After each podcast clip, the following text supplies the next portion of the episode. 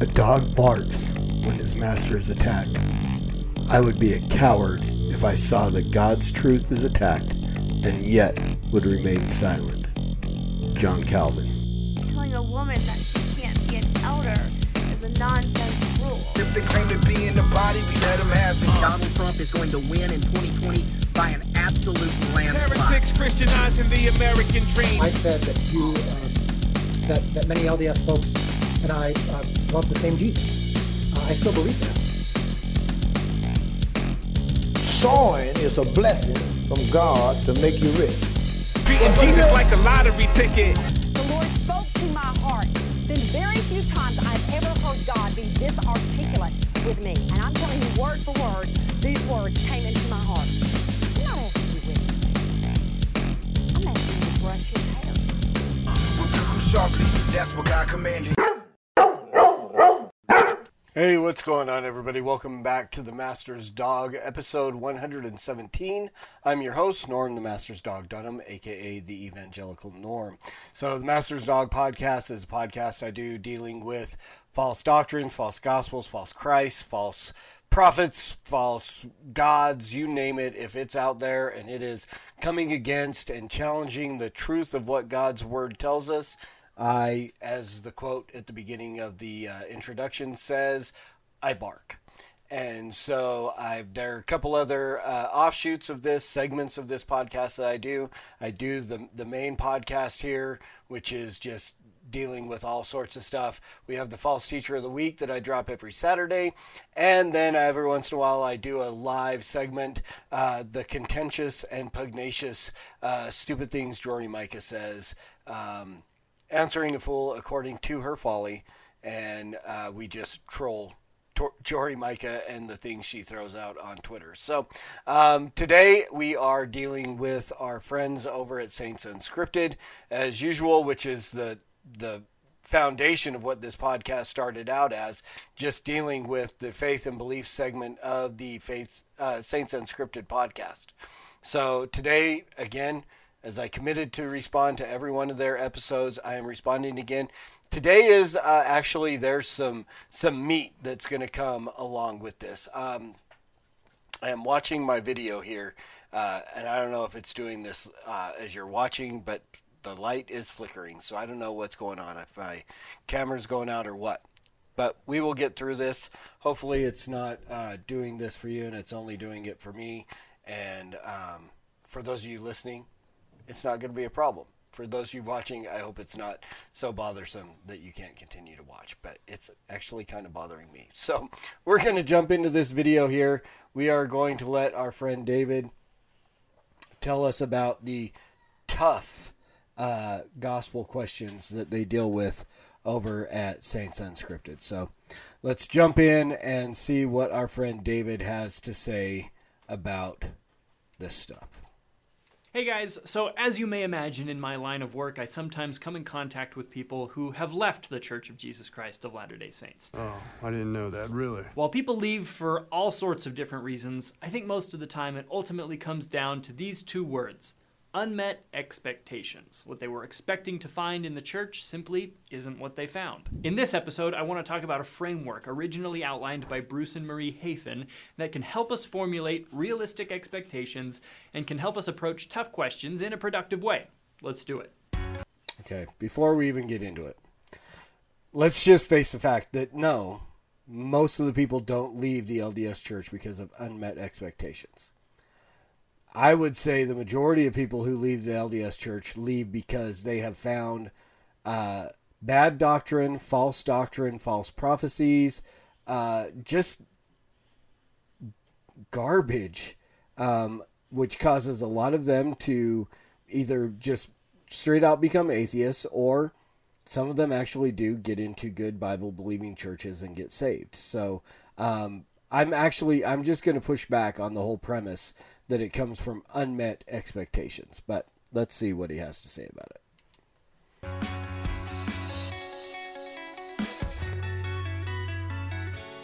All right, so within this framework, there are three stages or phases. They are simplicity, complexity, and simplicity beyond complexity. Stage one is the idealistic butterflies and rainbows stage. The church is great, your ward is great, life is great, everything is awesome. Awesome!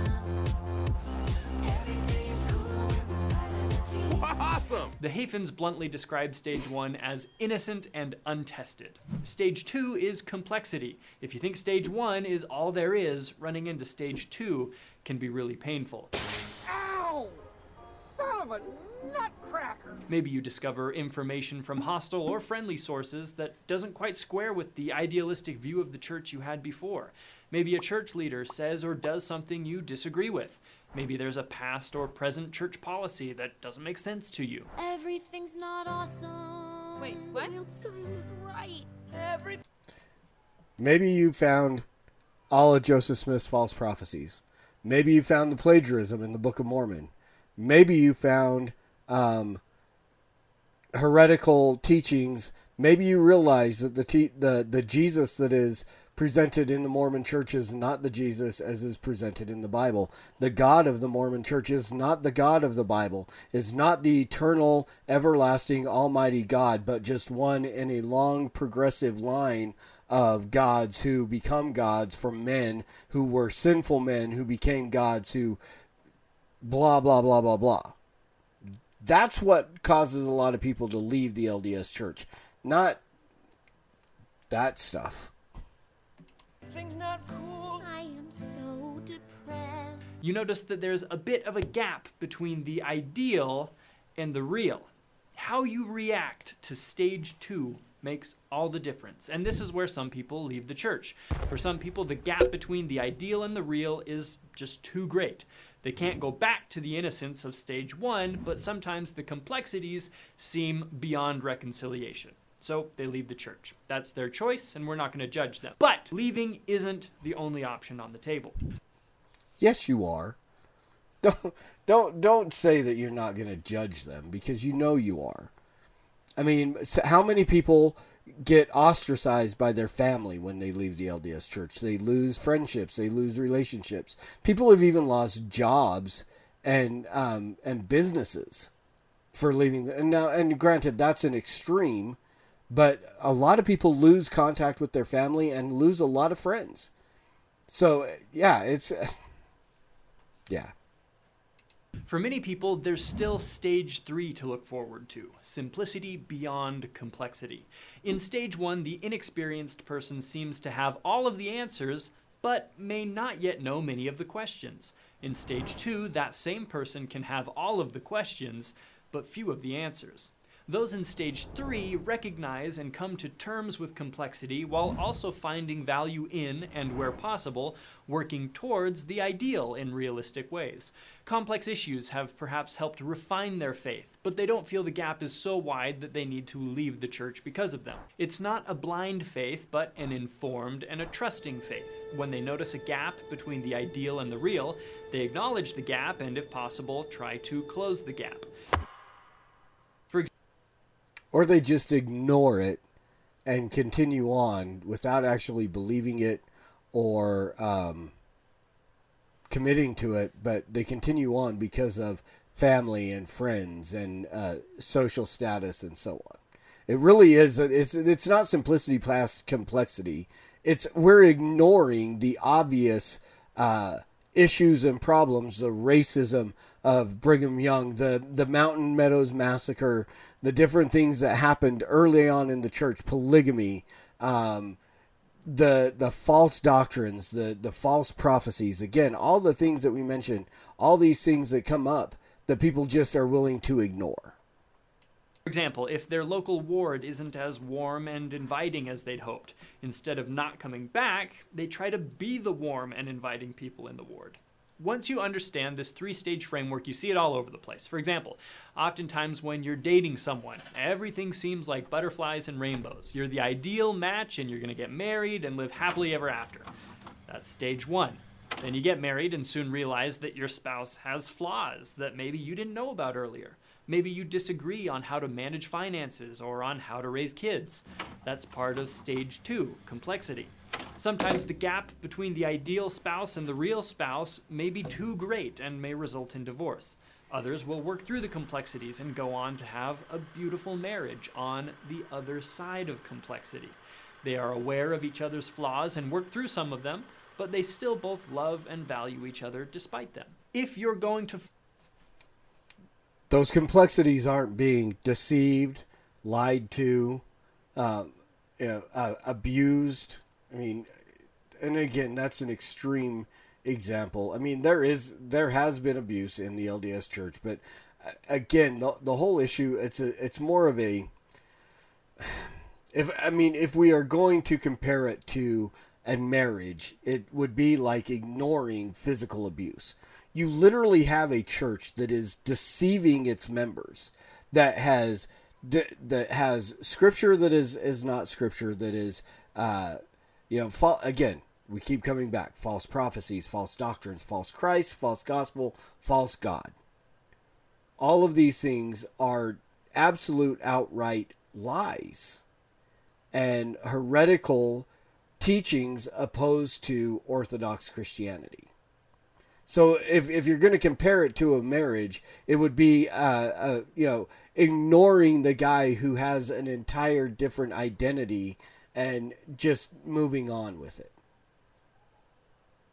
formulate expectations.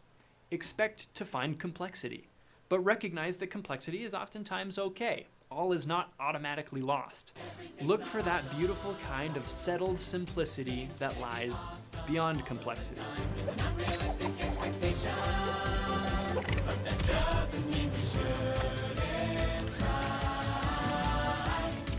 How exactly do you move from stage two to stage three? Questions and doubts about faith can either be the wind that sinks your ship or fills your sails. Speaking for myself, when I run into complexity, there are a few general principles I try to remember. First, don't panic. Dealing with complexity may not be fun, but it's important to take your time and do good, efficient homework to understand the complexity, which we talked about a bit in this episode. Sometimes it may turn out that things aren't as complex as they seem. As you do your homework, try to meet complexity with an attitude of humility and meekness. Be ready and willing to be wrong sometimes, and be willing to make paradigm shifts where necessary. We learn line upon line, here a little and there a little. The missionaries are trained to teach you the basics of the gospel of Jesus Christ and the restoration. They're not trained to walk you through 200 years of church history. Learning about this stuff is super important, but it's not what missionaries are for. It's not what General Conference is for, and it's not what our Sunday worship services are for. Today, the church has excellent resources available to help introduce us to the complexities, but it is ultimately up to each of us to do our homework. Also, remember that as Latter day Saints, we believe that God will yet reveal many great and important things to us. That implies that there are questions right now that we don't have great answers to. So don't set the expectation that you're going to find answers to every question right away. We're going to have to learn how to live with some ambiguity. Some people will be more comfortable with that than others. But as you decide what to do with that ambiguity, please don't get so caught up in complexity that you forget those doctrines and beliefs that you do understand and that are beautiful and inspiring to you. Beware of tunnel vision. Last but not least, another thing you can do at stage two is reach out for some added perspective from those who may already be in stage three. Chances are none of the complexities you're going to run into related to our faith are going to be new, and there are plenty of people and resources out there that can help. And of course, don't forget to involve God in that process. I hope this framework is helpful to you in more than just the realm of faith. Check out the resources in the YouTube description for more info, and have a great day. All right, so here's a here's the deal. The complexities. Ooh, wrong camera. Um, the complexities that he talks about are are not really the the issues that cause most people to leave the church. I mean, it you can't when you come to the point where you recognize that the God of the of the Mormon church is not the, the God of the Bible. It's a false God. It's an idol. It is a figment of Joseph Smith's imagination or creativity if you would. Um, the Christ that is presented in the Mormon church is not the Christ of the Bible. It is a figment of Joseph Smith's imagination, and the things that he taught about these two, uh, these two beings, um, contradict what the Bible teaches about them.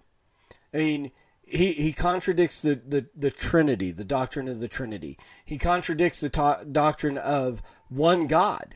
I mean, literally, they, they are a polytheistic religion where they will make excuses and claim to be monotheistic because they only deal with the God of this planet, not the God that he had to worship in order to become the God of this planet, or the God that he had to worship, or the God that he had to worship, and so on and so on and so on. Right? They ignore all those things. The fact that they are a works-based faith, the fact that they are, um, there is so much uh, false prophecy in the LDS faith and so all these things, none of these are complexities that you can just ignore or look at, you know, a- again, you don't deal with a crack dealer who, you know, okay, well, yeah, you sell poison to kids in the neighborhood, but you give to charities. You don't look at what is what might be beautiful and ignore the things that are absolutely false. So there's the the reality of the fact that there there's not it's not this complexity and moving on. The simplicity beyond complexity in if you're dealing with the the real issues behind what is co- what makes Mormonism a false religion, then it's just intellectual dishonesty is what it is. If you're going to continue on in the LDS faith and just ignore the the the huge issues, the huge heretical teachings and uh, and biblical heresies, uh, non-biblical heresies, uh, then it's then you're you're engaging in intellectual dishonesty, and you're just there because of whatever family or feelings or whatever it is that's causing you to continue to be on in the LDS Church. So there you go, guys. I hope you found this helpful. Um, I know I get a little uh, heated sometimes when they get into this, but I mean, again, I mean, there's there's just ridiculous stuff that is going on in here, and and none of this is is useful uh, to those who are recognizing the false teachings of the Mormon religion. So again, to my LDS friend, run, get out, find a Bible believing church where you can learn about the true God, the true Christ, and the true gospel that says that everything that needs to be done for your salvation was done by Christ on the cross. He paid the penalty for your sin. He did all the work. Repentance is a gift from God. Faith is a gift from God. All those things that, that you need for salvation are things that God gives you. It's nothing that you can work for, and there's nothing you can do that can increase your, your stature or your place in heaven um, to or become a god. I mean, that's just ridiculous. So, my LDS friend, run. And to my Christian friend, as always, preach the gospel at all times. Use words, they're necessary. Until next time, Soli Deo Gloria.